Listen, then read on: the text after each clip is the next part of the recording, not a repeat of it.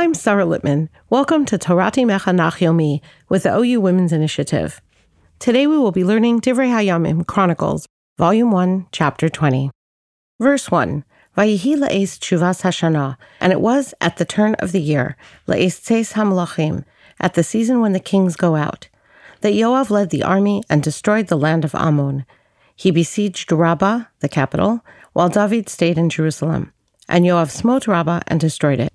So chapter 20 takes place a year after the events of chapter 19. Rav Moshe Eisemann, in the ArtScroll Divrei Hayamim, points out a very striking difference, one of several, between what is told here in Divrei Hayamim and the parallel narrative in the book of Shmuel. Here, Yoav, the general, is given full credit for winning the battle with the Ammonim and conquering their capital, whereas in the book of Shmuel, David is given the credit. So in the 11th chapter of Shmuel, it says that David sent Yoav and the army to do battle, and that when victory seemed certain, Yoav loyally advised David to come lead the final attack so that he would retain credit for the win. Whereas here in Divrei Hayamim, Yoav is said to lead the army out, and it is Yoav who is credited with conquering the capital city of Rabbah. Rav Eisemann cites the Rambam Maimonides in Hilchos Melachim regarding the role of the monarchy in a Torah society, which is that it is the duty of the king to execute justice and to wage wars. It's not enough that the king delegate those jobs and make sure that they get done. He needs to lead in justice and lead in battle himself. Rav Eisemann suggests that David may have stayed out of this battle because he felt himself to blame in part for these wars with Ammon. Maybe if he had never extended any kindness to King Hanun in the first place, all this fighting might never have happened. But was avoiding the battlefront the right choice? Possibly not.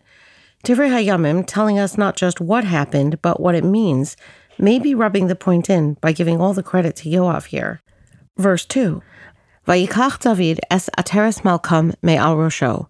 And David took Ateres Malkam, the crown of their king, from upon his head. Vayimtsa'a mishkal kikar kesef. And he found that its weight was a kikar, a talent of gold. Uva even yakara. And in it was a precious jewel. Vatahi rosh David. And it was upon the head of David. Ushalal ha'ir hotzi harbe. And he brought out of the city a great quantity of booty. Esateres Malkam, the crown of Malkam. Malkam can literally mean their king, Hamelech Shalahem, but more typically a verse would just say Ateres Hamelech, the crown of the king, or Ateres Melech Ammon, the crown of the king of Ammon. And so our sages in Maseches Avodah understand Malkam to be referring to the Ammonite worship of Molech, also known as Milcom in which case Malkam in our verse may be the proper name of an improper idol. David found that the weight was a kikar, a talent of gold. How much is a kikar? According to the OU's website, in an article entitled How Much Would the Mishkan Cost Today? A kikar weighs 3,000 shekel, and each shekel is a fifth of an ounce.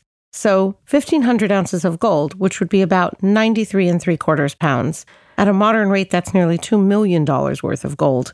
Obviously, such a crown wasn't meant to be actually worn, over 93 pounds. The Gemara goes on to explain about this royal crown made of a kikar of gold. The Gemara says that the crown had a magnet, which was used to hold the crown over the king's head without the king needing to bear the crown's actual weight. Alternatively, it may be that when the verse says that, quote, he found it to weigh a kikar of gold, and it had uva even yakara, a valuable jewel in it, it was the jewel which was valued to be worth a kikar of gold, not to weigh that much, but be worth it. Our verse continues, Vatahi al Rosh David, and it was on David's head. Amar Rav Yehuda Amar Rav. Says Rav Yehuda in the name of Rav, Reuya lanuach al Rosh David. It was suited to sit well on David's head. The crown fit him. And furthermore, this crown is said to testify. It served as testimony as to who is fit to be the king.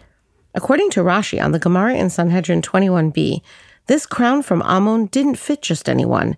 It had a bar of gold across the inside, which prevented most people from being able to get it to sit on their heads correctly. Apparently, one's head needed to be shaped just right to wear it. And this phrenological litmus test was used at least twice in later years to prove the rights of the sons of the house of David to rule.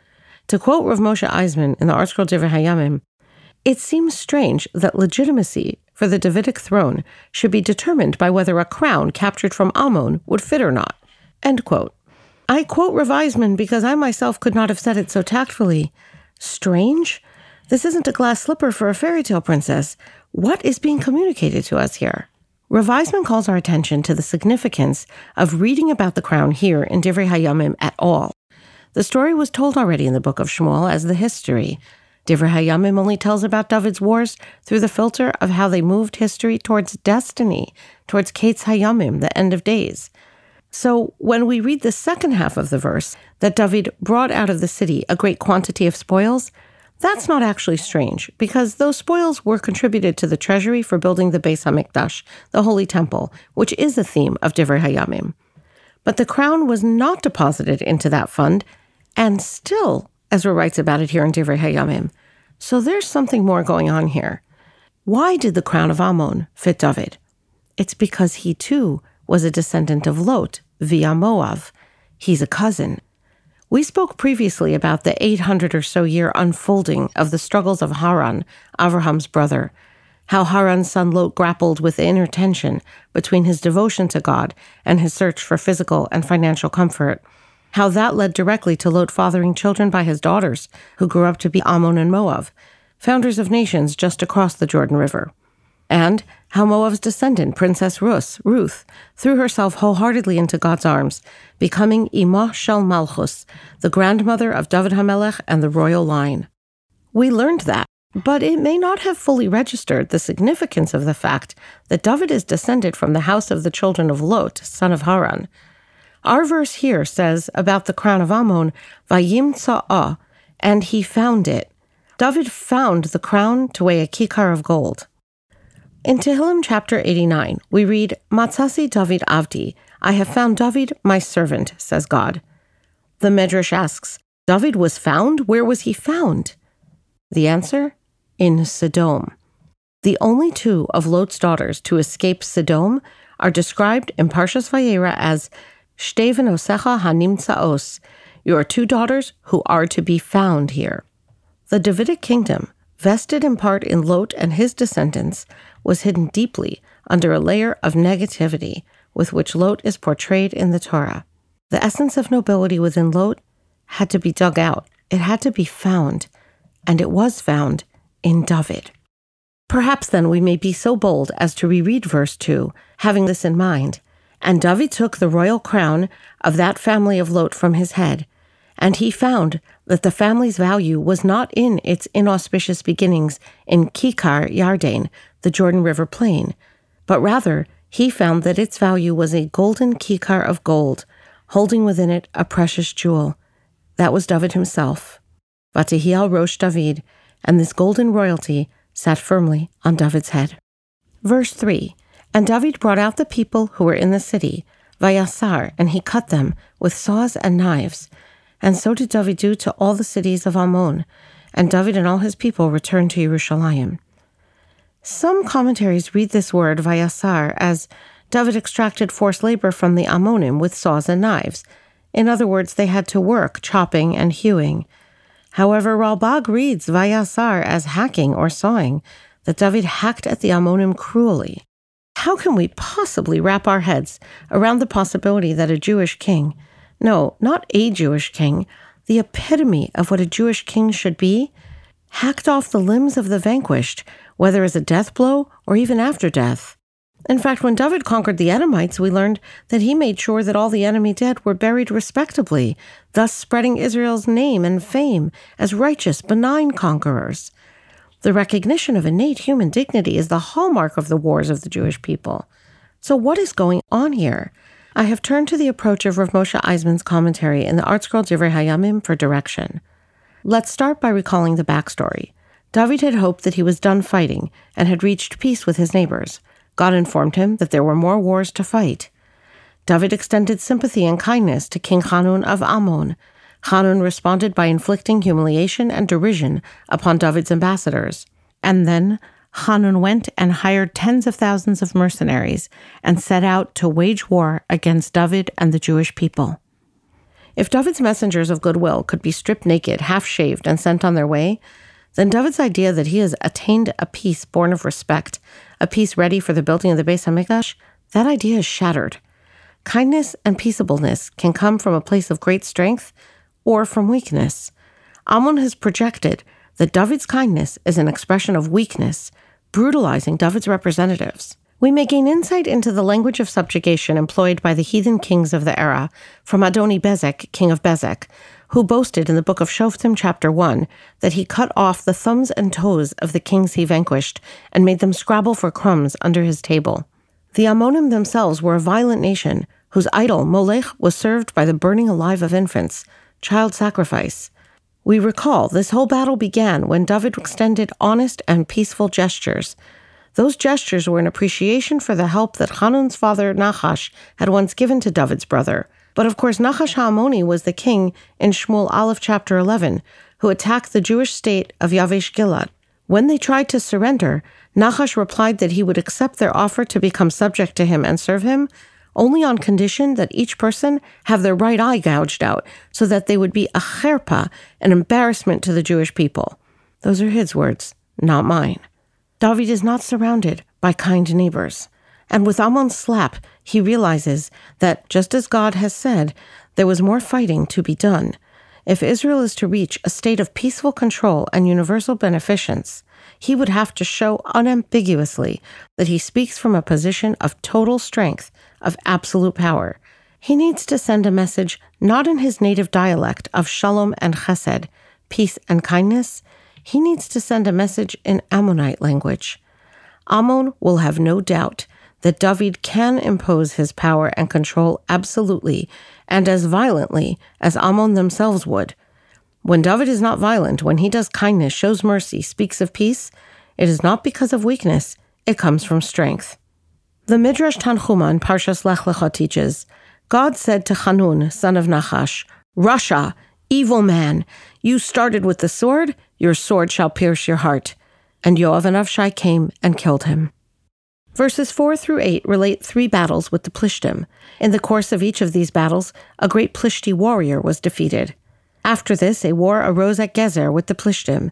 Then it was that Sibchai of Hushat smote Sipai, a descendant of the Rephaim, and they were subdued. And there was another war with the Plishtim, and Elchanan son of Yair killed Lachmi, the brother of Goliath of Gas, and the shaft of his spear was huge like a weaver's beam.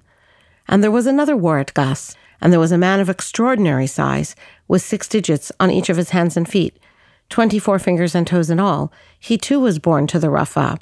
And he mocked Yisrael, and Jehonasan, son of Shim'ah, brother of David, smote him. These giants were born to the Rapha in Gas, and they fell by the hand of David and his servants. I've got a lot of questions, but for now, let's notice that in describing the downfall of this mighty group of related giant warriors, verse 5 names the brother of Goliath, the more famous Goliath. Radak and Malbim read the verse like this David of Beis Lechem killed Goliath the Gitti, and Elchanan, also from Beis Lechem, killed Goliath's brother, who goes unnamed here. Actually, the Vilna Gaon reads it as Elchanan ben Yair es Lachmi, from Beis Lechem, Achi Goliath Hagiti. His brother, meaning Sipai's brother, Sipai was in the last verse, was Goliath of Gas. Our sages in the Midrash Rus Rabbah understand that Elchanan ben Yair of Beis Lechem is David HaMelech himself. Elchanan ze David, Shechanano HaKadosh Baruch Hu.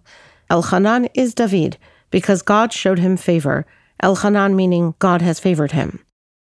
The local Targum, basing its translation on the Targum of Shmuel, says that Elchanan David here is called Ben Yair, the son who wakes up, because he did not sleep through the night, but would wake up in the middle of the night to learn Torah and to sing praise to God.